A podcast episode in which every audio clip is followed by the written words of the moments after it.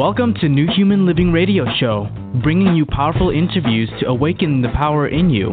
Learn more at newhumanliving.com. And now, your host, Les Jensen.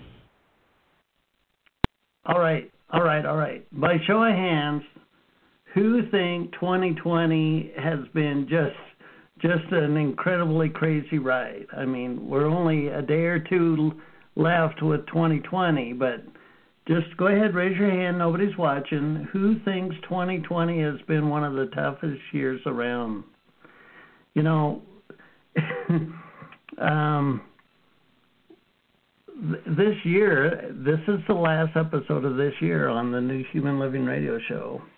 And this year, every single time I start the episode, I think of what happened in the last week, and it and the bar has always been raised about how crazy stuff can get on planet Earth. So we've only got a day or so left of 2020, and it'll be hindsight. But what I really like about tonight's show is the power behind the topic now, the topic tonight is de escalate how to calm an angry person in 90 seconds or less. And our guest tonight is Douglas Noll. And for the record, for our seasoned listeners, Douglas Noll is the husband of Aleya Dao, who's been on the show many times. She was even on a roundtable episode this year. Um, it's always nice uh, having her on the show, and I'm delighted to have Doug on the show for the first time. But let let's take another look at this 2020 thing because I mean we've we've picked it apart about every direction you can think of on the show. I suggest to you that the what should I call it the rototiller effect of 2020, the deep cleaning cycle of 2020, the um, the hardcore cleanse, if you will and it hasn't all been graceful, but so many people have been turned on their heads. Their lives have been turned upside down. Um, they perhaps before 2020 they go to work every day. They spend eight hours with their buddies, go out to lunch, uh, have all kinds of social interaction, and then boom, they're told to work from home. And now their mother-in-law is working at home too, and now it's been you know 10 months of mother in law in the house and you in the house 24 7. Now, that can be stressful. 2020's turns um, people's lives on its head in so many ways. Um, in so many ways. That sentence, in so many ways, I think has a unique advantage to it. Who could have guessed where we are now with 2020 a year ago? The last few days of 2019, who could have raised their head and said, I see a gigantic karmic tsunami coming? I mean, it kind of blindsided us all. But getting back to how it stirred us up on so many levels, how so many of our emotions have been stirred up that never ever would have been stirred up, quote, normally, unquote. But 2020 is the triumph victor. 2020 came in and said, hold my beer. 2020 came in and showed us narratives and dialogues that none of us could have guessed. So many of us are, well, if you look at the collective overall, there's people that are very afraid. They're addicted to fear. They're they're like the rat in the cage pushing the bar over and over and over again, getting a dose of fear moment to moment to moment. And you better not tell them to let go of that bar because they're afraid. And there's people whose industries have shut down. Their industries have shut down no music concerts, no um, conventions, convention centers. I mean, I, it doesn't take long to see how 2020 has affected so many people. But let's get down to the human effect. Let's get down to the mechanics of this human effect. So we've all had this rototiller effect in our psyche. And we've been stirred up all year long. Well, how can we harvest? I know it sounds a little whacked, but uh, all this unsettledness in our psyche, all this upheaval in our psyche, all these emotions that we never would have felt before, and here they are, kind of raw, kind of real, coming out of our persona, coming out into our everyday life, and maybe it's not always quite so pleasant. How can we leverage this this insight into ourselves? We're seeing emotions we never would have seen before. What are, what's a vantage point we can take with some of this upheaval that can maybe catapult us into a much more healthy uh, emotional demeanor with ourselves, catapult us so we have the courage to step into emotions we never would have wanted to face before with risk and and kind of show some skin in the game. Tonight's episode's got a lot of power behind it because our guest Douglas Noll knows what he's talking about. He's got a lot of experience and the book he's written is is it's very powerful. It's very powerful. I think we should get to it, but I wanted to I wanted you to think about yourself on on supercharge on turbo. If you really were able to develop emotional skills for yourself, and then you could start having inspiration from your heart, your soul, and you roll up your sleeves and I say, oh, I know I'm going to have some emotional reactions, but I'm going to get it done. I'm going to, this is my heart, my soul talking to me. I'm not going to be afraid of emotions I've never felt before. I'm not going to be afraid of what might or might not happen if these emotions come up. Well, let's get to it. Again, the topic tonight de escalate. How to calm an angry person in 90 seconds or less. And our guest tonight is Douglas Noll. He's the author of the book, which is the title of the show tonight De Escalate How to Calm an Angry Person in 90 Seconds or Less. Now, Douglas is an award winning lawyer mediator who has mediated thousands of conflicts. His calling is to serve humanity, and he executes this calling at many levels. He is an award winning author of three books a teacher, a speaker, and a trainer. His fourth book, the topic of tonight's show, De Escalate, was published by Beyond Words Publishing in September of 2017. It is now published in four languages and it's in his second printing. Doug's work carries him from international work to helping people resolve deep interpersonal, and ideological conflicts.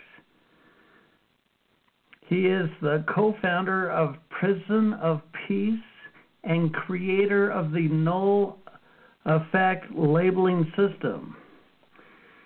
He was a successful trial lawyer for 22 years before leaving the practice of law to dedicate his life to constructive solutions to human conflict. In 2012, Doug was honored by California Lawyer Magazine as California Attorney of the Year. Join me in welcoming Douglas to the show. Douglas, I'm so glad to finally have you on the show. Les, of course, I've heard about you for years from my wife Aleya, so I'm equally pleased to be here finally. Well, you've written a really powerful book, and there's so many places we could take this, but um, when we had our pre-show chat the other day, we were talking about the prison system and incarnation. Uh, a lot of times, uh, people in that kind of a situation can really have a sense of feeling hopelessness, uh, perhaps a sense of um, really deep despair. For, for you to step up and, and take that on with your Prison of Peace program, what what made you roll up your sleeves so much and kind of get into the nitty gritty of it all? Well, uh, the way it started was one day in August of 2009, uh, a friend of mine, a fellow mediator and law professor from Southern California, called me, and her name was Laurel Kaufer, and she said, "Hey, you got a minute?" And I said, "Yeah. Let me read you this letter I just got." And she was standing at her mailbox, and she'd received a handwritten letter from a woman who was serving a life sentence without possibility of parole in the largest, most violent women's prison in the world, which happened to be located in Chowchilla, California, about an hour and 15 or 20 minutes from where I live. This woman was writing to ask if Laurel would come into the prison and train all the life inmates, of which there were about 100, 150, how to be mediators and peacemakers so they could stop the violence in the prison. They were just tired of it. They knew they weren't getting out, and they were just these young inmates would come in off the streets super hot and need to prove themselves and just was creating chaos. And these just women wanted a quiet place to live. Right. So laurel read the letter to me and uh she said what do you think? And i thought about it for a nanosecond and took a deep breath and i said well you know i think that if this is the real deal we should do it so we spent the next six months uh clearing all the administrative bur- hurdles and dealing with one of the most inefficient bureaucracies in the world, the California Department of Corrections and Rehabilitation. And uh, eventually got permission to move forward, and we started training our first 17 women in March of 2010.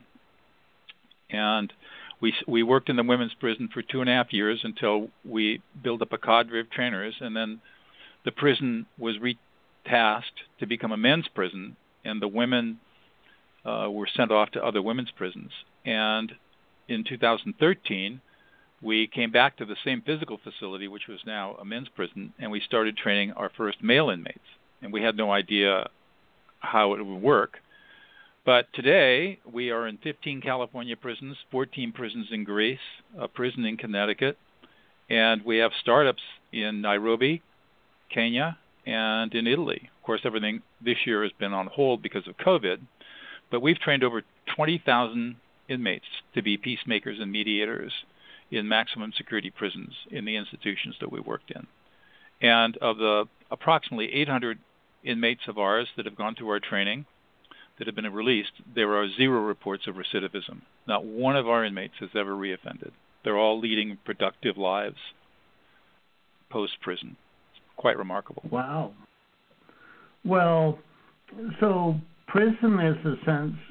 I mean, that letter clearly conveyed a, a sense of despair, where the, there was hopeless violence, and they were tr- looking for anything to to get them out of it.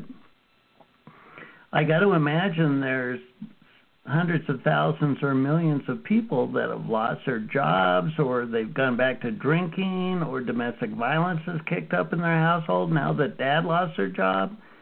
There can be a real sense of hopelessness in our homes. And now you've affected 20,000 plus people through the prison system and transformed their life 2020 has left a lot of people devastated and and they're dealing with raw and rough emotions that perhaps they've never thought in their life they would be confronted with even a year ago.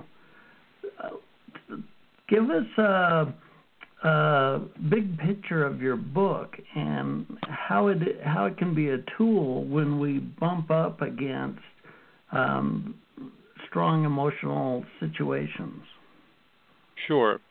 The starting with the at the 50,000 feet, I got I I went back to school in the late 1990s to gain my master's degree in peacemaking and conflict studies because I was really dissatisfied with the legal system as a way of resolving human conflict, even though I had a very successful trial practice, civil trial practice. Um, and while I was studying for my master's degree, I became interested in neuroscience because it occurred to me that everything that we experience and all our behaviors and everything starts in the brain and the central nervous system. So I started a, a lifelong journey of becoming a lay student of neuroscience and trying to understand, you know, what what's really going on here. Why do people fight? What do they fight about? And how do we restore their brains to places where they can reconcile and, and be peaceful?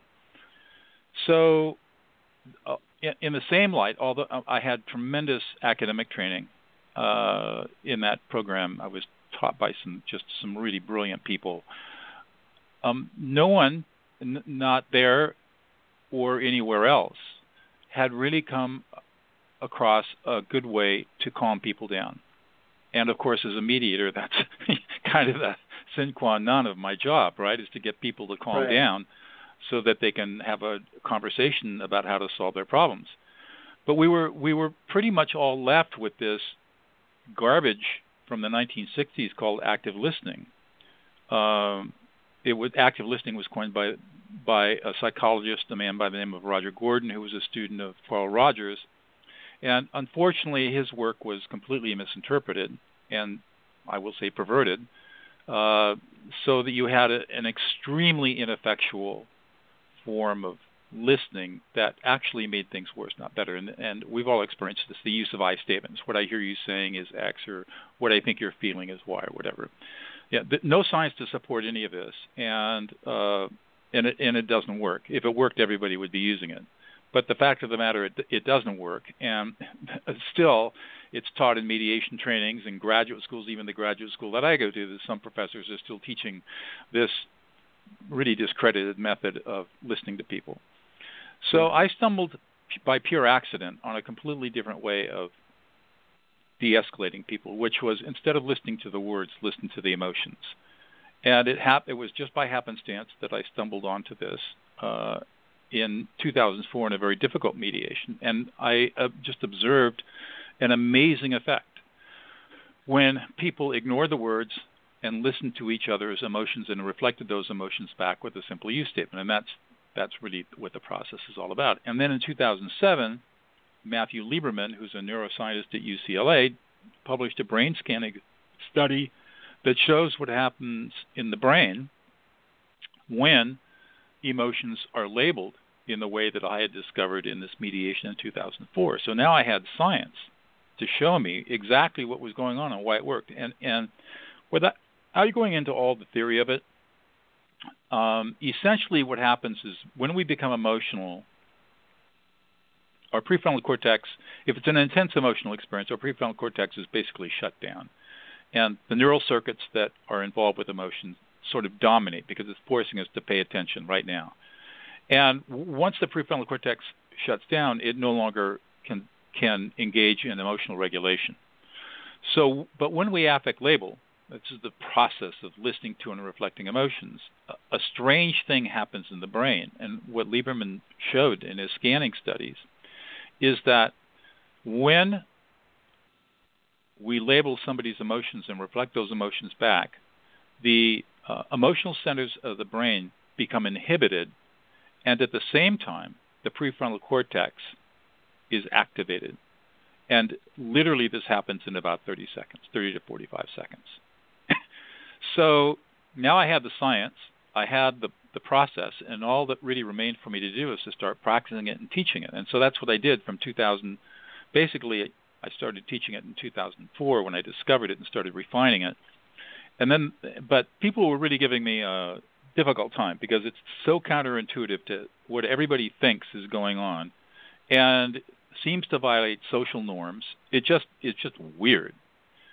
So that's when the prison project started, and Laurel and I decided that the foundation of our teaching would be teaching inmates how to listen to emotions. And we saw, of course, you know, when you're in a maximum security prison dealing with life inmates, many of whom have committed some kind of homicide or another, you know, we were dealing in a pretty rough, violent place. And so what we decided is that we would only teach stuff that one was backed by science and two worked every time without fail, absolute failure proof. And so we spent 10 years um, teaching inmates these skills as a foundation before we taught them how to be mediators and peacemakers. And the stories and transformations that occurred were just unbelievable.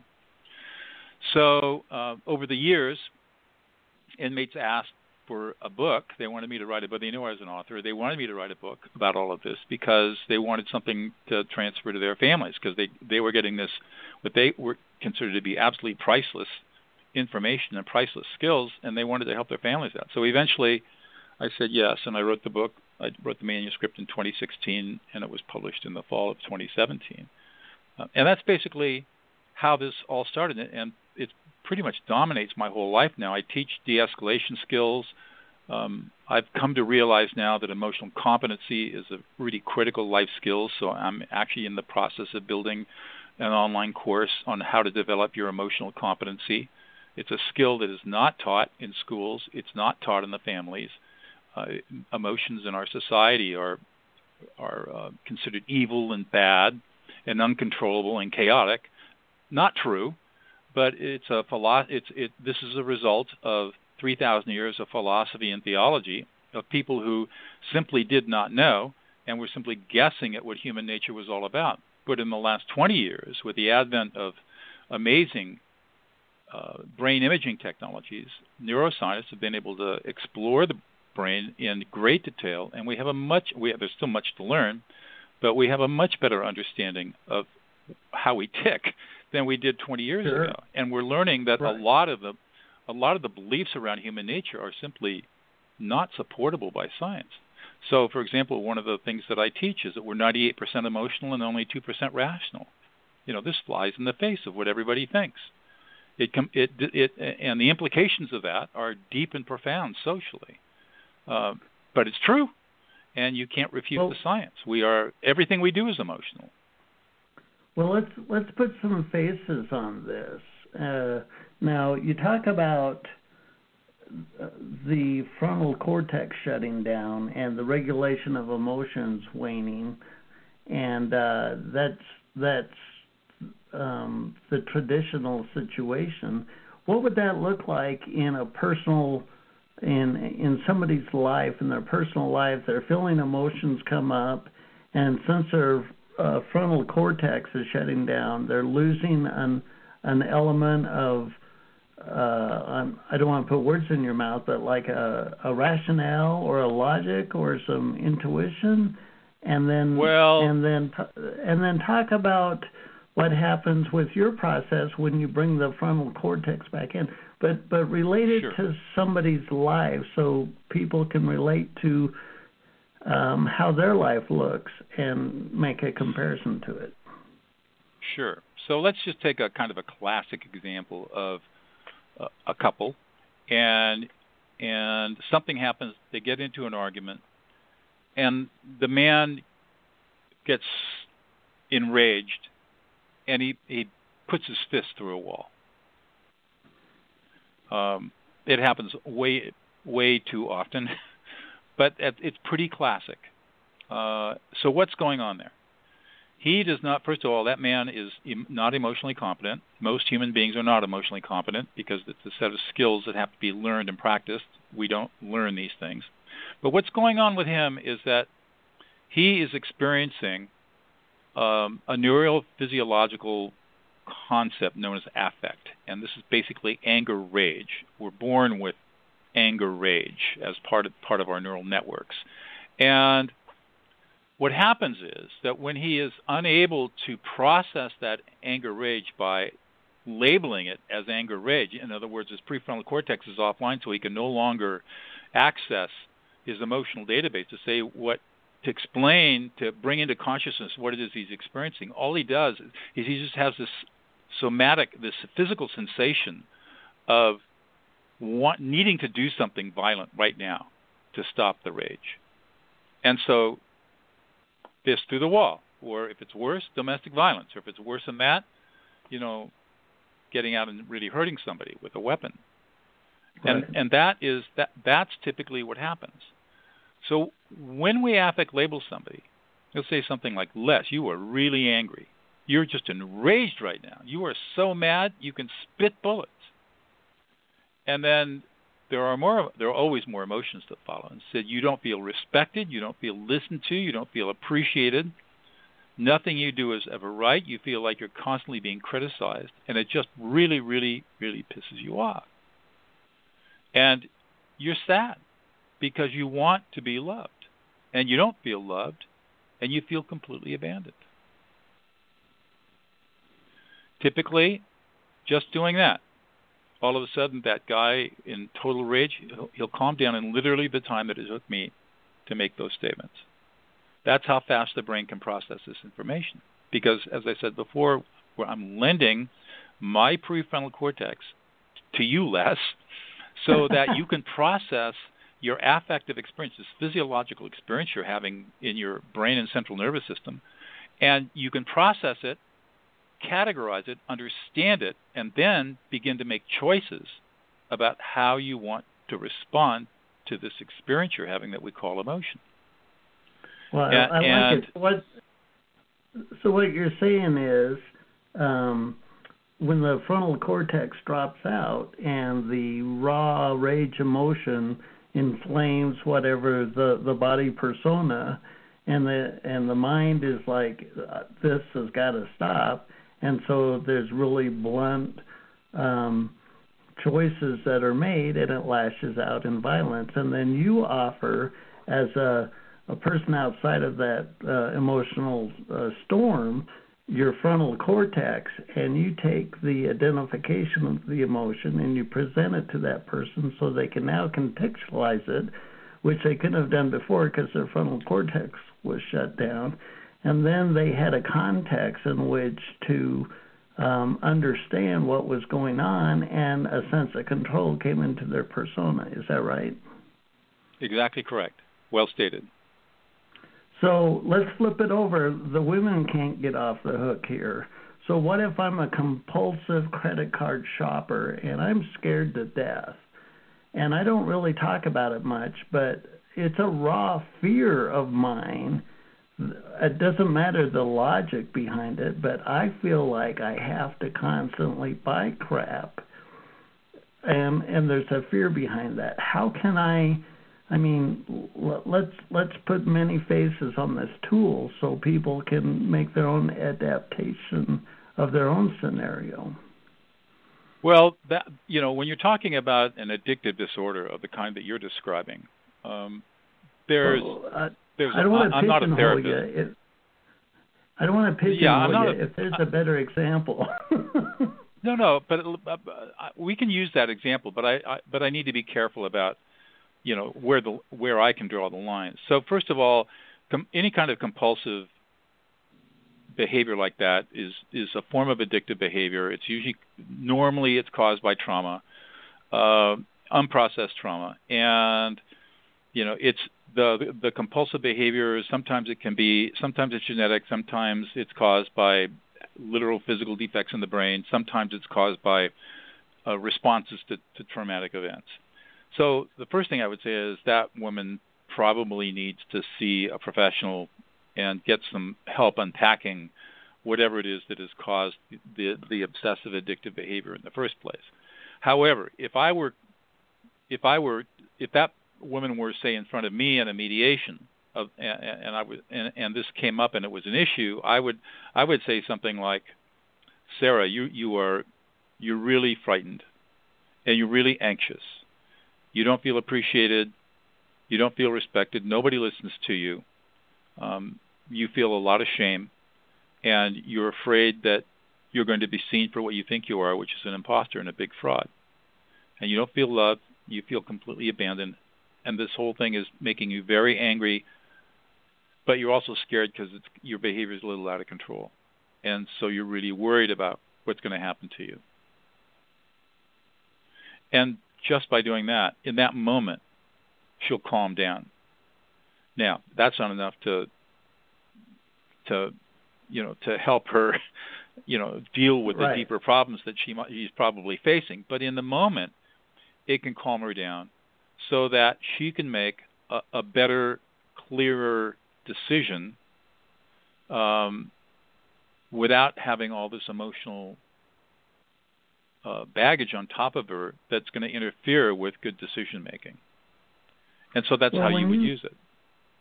When you say calming down, I completely and totally see the value of what you're talking about because in the moment, um, the lack of uh, emotional competency, um, the ability to calm down would, might be fleeting or flat out void. It's gone. And it's gone. So, it's just not there. Right.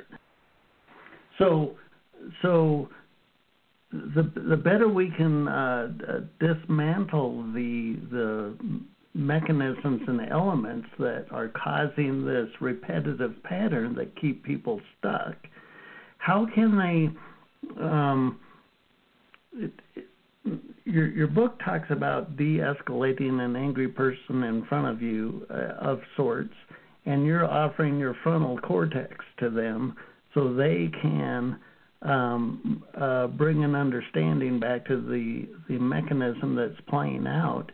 Is there a, a, a practice or technique where an individual can learn that for themselves? Absolutely. Um, so you have there are different forms of emotional self-regulation around this practice. One is third, what I would call third-party affect labeling. And basically, that's where I am reading your emotional data field less, and I'm reflecting to you your emotional experience as you experience it in the moment. And I'm going to do that with you statements. You are angry, you are unappreciated, you are sad, whatever it might be. I can also use self affect labeling. In other words, I can label my own emotions if I'm able to, uh, and it has the same effect. So I could feel frustration, for example, and I could say, "Oh, I'm feeling really frustrated right now. I'm kind of angry. I'm kind of pissed off. I don't feel respected. I don't feel appreciated. Nobody's listening to me."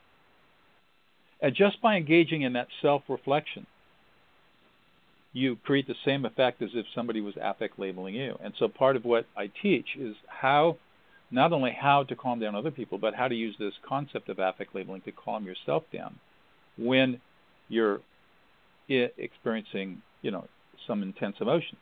It's and it takes a little bit of practice, but not a lot. I mean, everybody can learn it. We all have the capacity to learn this. So it's just a it's just a matter of how dedicated you are.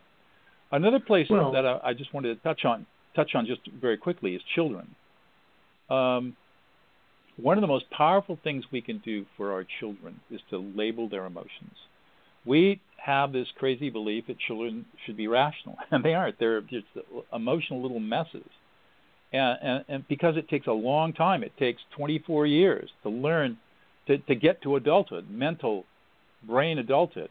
Um, brains do not become adults at 18 they become a the, the the human brain is fully mature only at 24 years old, which is why the car rental companies will not rent to anybody under 24 years old, 25 years old, because the impulse control isn't there yet, and it's only when you get to be about 24, 25 that that your brain has fully matured. So one of the things that we have to do as parents is help our children develop the capacity to manage their own emotions, and the best way to do that is to label their emotions. So let's just say a child. I, here's a great example. I got it on a Facebook comment the other day. So the parent says, "My six-year-old son was kicking the table, and I, or he was scraping his chair across a, a, a new finished wood floor, and he was about to ding the floor up. So I told him to stop, and he understood and stopped. But then his little four-year-old sister started egging him on to to do it some more because she wanted to get him in trouble. And I, he, this guy's writing to me, and he says, um, you know, I immediately got angry at her and sent her to her bedroom. And so he said, What should I have done? And I said, All right, consequences are important for small children, but before you can administer any consequences or talk about consequences for misbehavior, you've got to calm that child down. Otherwise, the lesson won't take. All that the child, all the child will know is that you're mad and she's bad. She won't. Right. She will never grasp the lesson that she should not have egged on her brother because she's not capable of rational thought. So what you would say to her is you would say, um, Sally, you're you're pretty you're you're kind of excited that you're getting your brother John there to scrape the chair across the floor, and you think it's pretty funny. And you're pretty amused by all of this, and you're kind of excited to see what's going to happen if you can egg him on and see if something will happen. And you really don't feel like anybody's paying attention to you right now. You're a little sad because you're being ignored because you're the four-year-old, and you want to, you want people to pay attention to you and respect you. And she will react to that. She will say, "Yeah, exactly. Yeah, that's exactly how I feel," and she will then calm down that's when you can start talking about consequences. And it's at that point in time that you can start talking about is it appropriate to egg your brother on to doing something you, you know is wrong? Right. Now, what do most parents do? Most parents will yell at their child. They'll say, "Don't do that. Stop that. Go to your room." You know, they'll get they'll get harsh and punitive and dismiss their emotions. I, I'll give you another example of this in a second. And that's the worst thing you can do to that child's brain. The worst thing, and the research is so clear. I mean, there are just hundreds of papers out there, research studies that show that when you approach parenting that way, you are actually destroying the child's brain. You're not growing it. So I'll give you another example, real quick. This is common. You, you, this happened to you. I can guarantee this happened to you. So, two years old. Imagine that you're two years old, and you're outside running around, and you fall down, and you scrape your knee, and you start crying. What are you told by the adults? What were you told, Les? Uh, they they weren't around. oh, okay. My, so I was, I was told last... I was told to stop crying, be a man, don't be a sissy. Little boys, real men don't cry. And I was told to not to feel any emotion. Right. And this is called emotional invalidation. And emotional invalidation is what I call the first deadly sin. Because again, the science shows that when you emotionally invalidate a child, you are engaging in a form of emotional abuse that, if persistent over a long period of time, as it is for most children, even with the most well intentioned parents, leads to horrible health outcomes later in life obesity, chronic pulmonary obstructive disease, cancer, addiction, relationship problems, and divorce. I mean, the list just goes on and on and on and on about what happens with with this kind of abuse, and it's it's so easy to stop it. Instead of invalidating the child's emotions, validate their emotional experience. Then you can figure out, you know, if there's a teaching moment, you can do a teaching moment. If not, then you just comfort the child. But here's right. another example well, of where affect labeling and listening to and reflecting emotions is so powerful. Well, let's let's com- connect some more of these dots because 2020 is really pay dirt. 2020 has been a, a pay dirt as far as dealing with emotions that we had no awareness of a year ago. Now, so when we re- when we bring our frontal cortex in and we and we contextualize the emotion that we're feeling and then we go through the episode now that's episode number 1 and the first time we've taken a new step in a new direction um, perhaps in our lives let's fast forward some and and see how we can be more emotionally astute to all the different areas that emotions are going unchecked in our life. I mean, let's look at some um, personal strategies, perhaps, about how we can take this methodology and apply it. So the way that I teach this is is three steps. First of all, ignore the words. Second, guess at the emotions which we're very good at automatically. We're hardwired for guessing at emotions. We really don't guess. I call it reading the emotional data field. And then the third step is to reflect back the emotion with a simple use statement. You're angry or you're happy. So how do you go about practicing that? What I tell people to do is to pick a low risk social environment. Now, in COVID, it's a little tough because we're all stuck at home. Um, but you could do it with a, ch- a small a child, a young child. I'd say up to six or seven years old, it'll work in the beginning. I would not, I advise people not to do this with their spouse or partner. Don't use this technique on teenagers yet. You need to get skilled at it, so it takes some practice. if you are out and about and you're going through a drive-through, let's say for a Starbucks, um, baristas or people who take your money at, at drive-throughs are perfect lab rats to practice this with because all you have to say is something like, "Hey, you look really happy this morning," because most baristas at Starbucks are trained to be happy at 6 a.m. in the morning, right?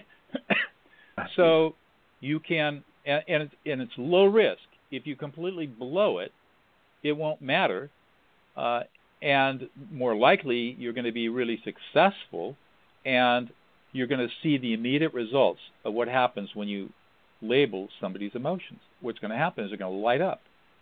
You just listened them into existence. That's never happened before to them in their life. And they feel deeply validated by you. And if you're if you happen to be in the Starbucks store, for example, which before COVID is where I told people to go practice. I mean, you got to be careful because you might be you might you might be opening up. You know, if there's a long line behind you, you know, you've got a barista or a person at the cash register who wants to tell you their life story because all of a sudden you're listening to them in a very deep way. and right. that's how you practice it. You practice it in these very low risk social situations for about 3 or 4 weeks until you really feel comfortable with it. And then you can start bringing it into your family situation and you just do it, and you make just you just do very simple conversational throwaway statements. Hey, you look really angry, or Hey, you look really happy. You know, you use your tone of voice to back up and convey what you're experiencing, and you just make you're just making observations. You do just start with one emotion at a time. There are six different layers that's more advanced, but for, for the, in the beginning, you just do one emotion at a time, and and you see one of your children and you and they seem a little frustrated. You say, um, "Man, are you really frustrated right now?" Or happy. "Oh, man, you're really excited and happy." Just that's all you say. And then you observe and watch what happens and learn. Because the opposite this this practice becomes self-reinforcing because the gratitude you will get from people that you listen to will be so intense that you will just want to keep doing this and doing this and doing this until finally it just becomes a part of you in, in, in three or four weeks of practice. And this is you can't even imagine how you ever were before you started listening to emotions. It's that powerful. And anybody can right. learn the skill if you're simply willing to take the time to to understand the theory behind it and have the courage to practice it. Because it is different. It is different. I like that. Now the um, emotions were, are what cracked me open. Emotions were the cosmic two by four that cracked me upside the head and changed my whole life trajectory like a bug hitting a windshield. And in hindsight, I can realize that before I got cracked open, emotions were a very, very, very prominent influence in my life that I was not aware of whatsoever. I had emotions right. in my psyche that I was pretty much scared to death of.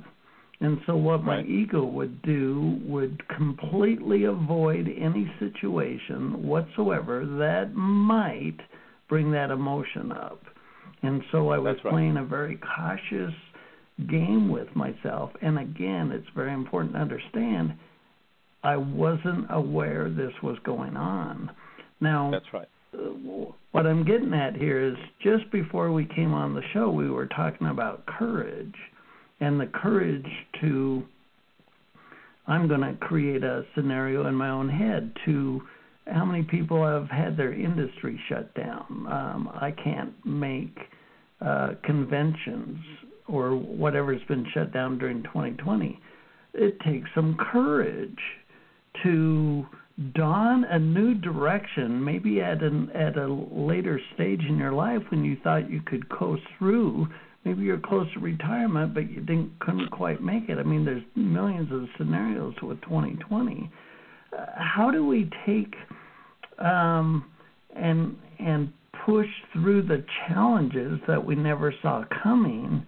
as we bump up against emotions that we never really knew we had. Um, what are some courage uh, tips as far as standing up, even though our life has been in shambles and everything is in total disarray? How do we how do we strong stronghold courage in our own psyche to bring a different outcome out? Well, if you're talking about learning how to listen to and reflect emotions, of, of which does take courage in the beginning, um, that's why I recommend that you change perspectives and think about this all as a big science experiment, and all the human beings around you are lab rats. and you're going to just experiment with these ideas on the lab rats in front of you, and that way you become, you sort of you detach your own ego, your sense of self from what you're doing. You're saying, I'm just experimenting right now, so this really isn't a big deal if I make a mistake. So that's how I teach people to do this, to overcome the social fears of, of being stupid or looking stupid or making a mistake. If you're talking in the broader perspective of how do you how do we pick ourselves up and have the courage to move move through life when the, when we have so many challenges? The the key there is a concept known as resiliency, and and what what it is is the ability, our mental and emotional and physical ability to deal with unexpected severe severe challenges. And the way that we build resiliency is by you know a, a common sense stuff that everybody's heard and if you apply the principles they work. One is having a, a broad network of friends people that you can talk to and rely on for uh, support and social contact. That's tough in covid but you know thank god for zoom and teams and skype and all the other platforms that are out there. We can you know in some ways we're more connected with people than we ever have been in the past. So that's one thing another thing is to make sure that you're you have a a deep identity, a sense of identity. You know, we I, we have many many identities in our lives. So, you know, you could be identified as a father, as a son, as a brother, as a colleague, as a husband, as you know, uh, a drinking partner, a poker partner. I mean, we just have a million different identities. Well, we should have a million different identities. Many people have just a few identities. And for example, if you identify with a, a, a job you've got, a career you have, and that career is taken away, and you've got your identity wrapped up in that career, um, you're going to be devastated because you don't have the psychological inner resources to fall back on something. But if you have multiple identities, I mean, we were talking, you know, before the show, and I was, you know, talking about all the different things we do. And so, like, I've been a ski instructor, and I play jazz violin, and you know I'm a lawyer and a peacemaker and a mediator and a, and a law professor. And I mean I've got and a husband and I've got all these different identities that yeah I'd hate to lose one of them or more of them but but I have but I have a very deep and rich life. So that allows me the strength to push through the challenges that come along. And then lastly you know well then the third thing, of course, is to know how know how to self-regulate your emotional states through affect labeling. Be able to recognize your emotions when they come up because they come up unexpectedly. Recognize the emotions for what they are, label them to yourself so that you can so- basically soothe your own anxieties, soothe your own emotions, and you do that through self-affect labeling.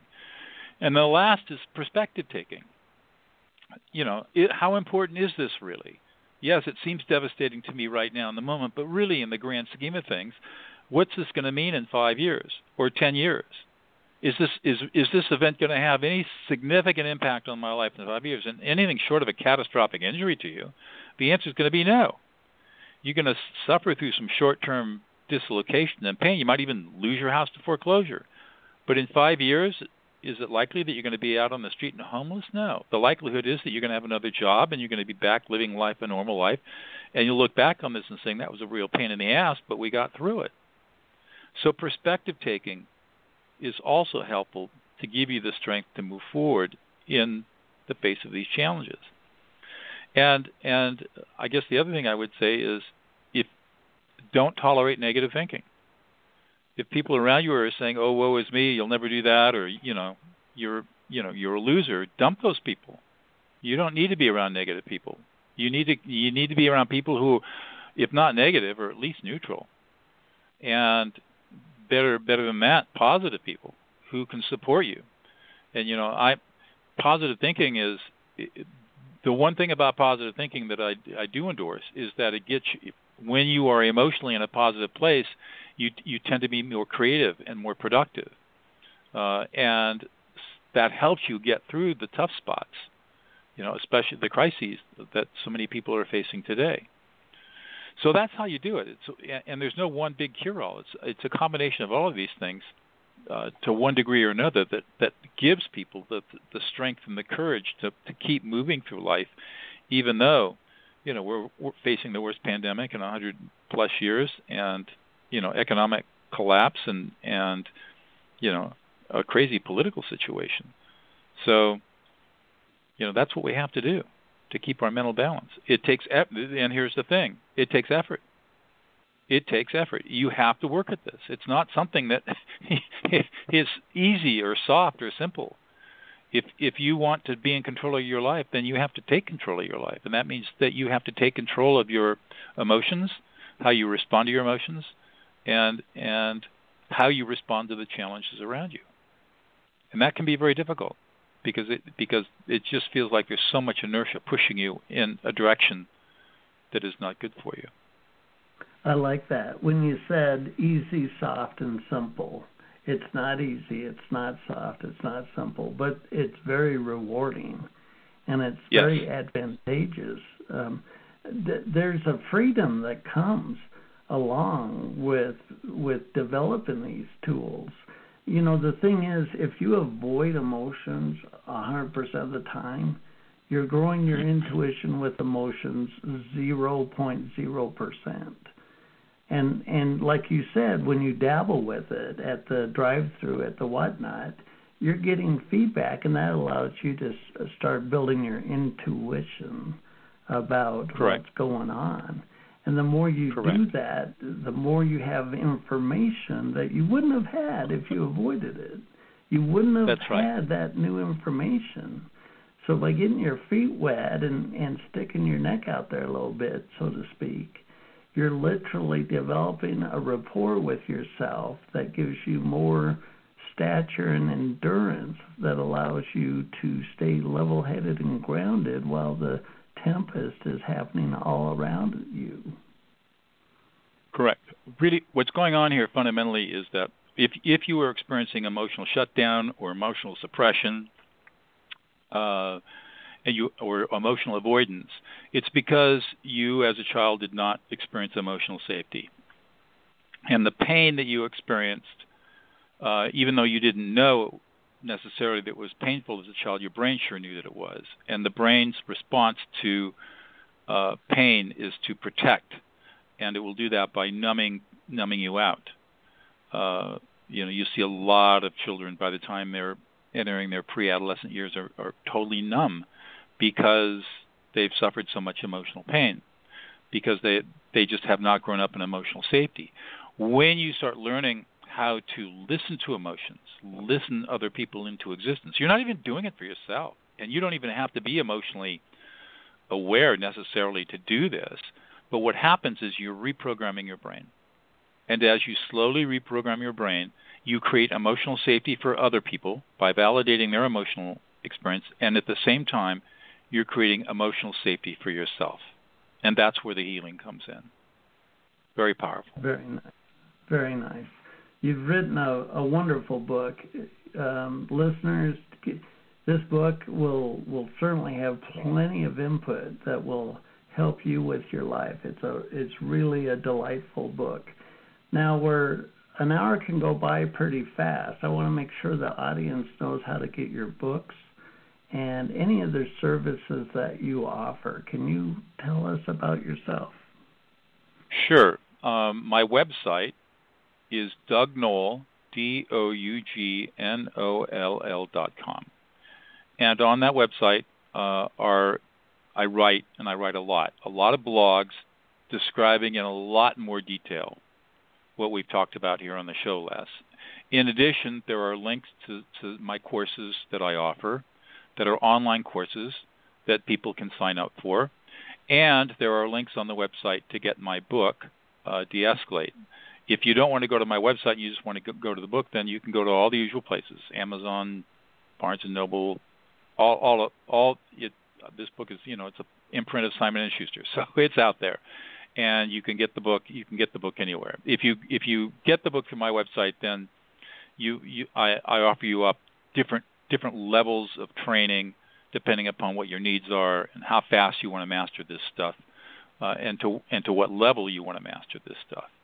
And um, you know, like everybody else, you get on my mailing list and get my blogs. That I write a usually write this holiday season. I haven't, but normally I write an article a week around emotional intelligence, emotional competency, de-escalation, ideas and things that I'm thinking about and what I'm learning to help people live full and complete lives and to try to fill in the gaps where our educational system has failed in terms of teaching us about our emotions and how to manage work with our emotions understand that's who we are. We are emotional beings. There is no sense in not training ourselves to be emotionally competent. So it's dougnoll.com uh, and the links there there are links from there to just about everything that I that I do on the internet. I have a pretty big internet presence. Um, so that's probably the best way to start to find me. And of course, if people want to email me, happy to receive emails at doug d o u g at dougnoll.com. And I'm a one-man shop. I don't have an entourage. I don't have a, a thousand people handlers. It's just me. So I respond to all my own emails. So email me, and I'll get right back to you. Well, very nice. Um, do you have any closing thoughts for our audience? I I would say that if if you can if you if you're out there folks listening to this if you can get this one concept that we're 98% emotional and 2% rational if you can make that shift and get away from the idea that what separates humans from other animals is rationality and just recognize that that's a myth and it's not supported by science um, and that every single thing you do is emotional. It's emotional for you can't even be rational until you're emotional first and start to recognize the importance of emotions and then once you recognize that, recognize that there are ways to learn how to become emotionally competent. There are ways to learn how to calm angry people or angry children that validate them in a very deep way. When you can make those mental shifts, your whole life will change in ways that you cannot even imagine. I mean, it's truly magical to watch and to experience. It's it's the most amazing stuff I've ever seen, which is why I'm you know I'm devoting my life to it because I, I've just seen whether it's in the darkest depths of a maximum security prison where I'm working with murderers, or I'm teaching senior analysts at the Congressional Budget Office in Washington, D.C., how to de escalate angry members of Congress and their staff. It doesn't matter. The human brain is the human brain. And this stuff really, really works. Powerful. Well, very nice. Uh, Doug, I want to thank you for being our guest on the show tonight. I very much you, have Les. enjoyed this conversation. Thank you. Thank you for having me. It's been, been a great talk, and I hope that your audience has gotten some interesting insights out of this. We've been talking with Douglas Noll, and the topic tonight has been de escalate how to calm an angry person in 90 seconds or less. That's the name of his book. I recommend you get this book. It, it's an easy read, there's a lot of great information in it and I, you know, you don't even need to read the whole thing to take away some really powerful nuggets. As as I mentioned at the beginning of this episode, 2020 has been the year of emotions. I mean, that's that's been pretty easy to say. And so to develop your own emotional skill set, I mean, this if, if you've listened to this entire episode tonight, you've got some skin in the game as far as it relates to emotions. So I recommend you get his book. This, I mean, if you work with the public in hospitals and schools and and even in social settings, and there's so many ways that uh, de-escalating uh, can really show up in your life and and for yourself life's a wonderful thing when you can show up for it. This is the last show. Boo hoo. I'm kind of sad. This is the last show of 2020. Um, I want to thank Susan, who organizes all the guests, and she does such a stellar job at doing that. Susan and I have been working on this show for many years, and there's probably many more years down the road. We're we're approaching our 400th episode, and uh, I think 2021 will make it a clean 10 years. And I want to thank you, the listener. Um, it's always a pleasure for me to bring you powerful episodes like the the one we had tonight. Every single one of us has a has a superhero persona within our own being, and when we learn the the techniques and the uh, skills that we can show up for ourselves in a more powerful way, well, that's what it's all about. I'm your host, Les Jensen. Happy 2020, and in just a day or two, happy 2021. Here's to uh, heaven on earth, prosperity for all, and uh, um, just a wonderful future. Thank you for joining me tonight.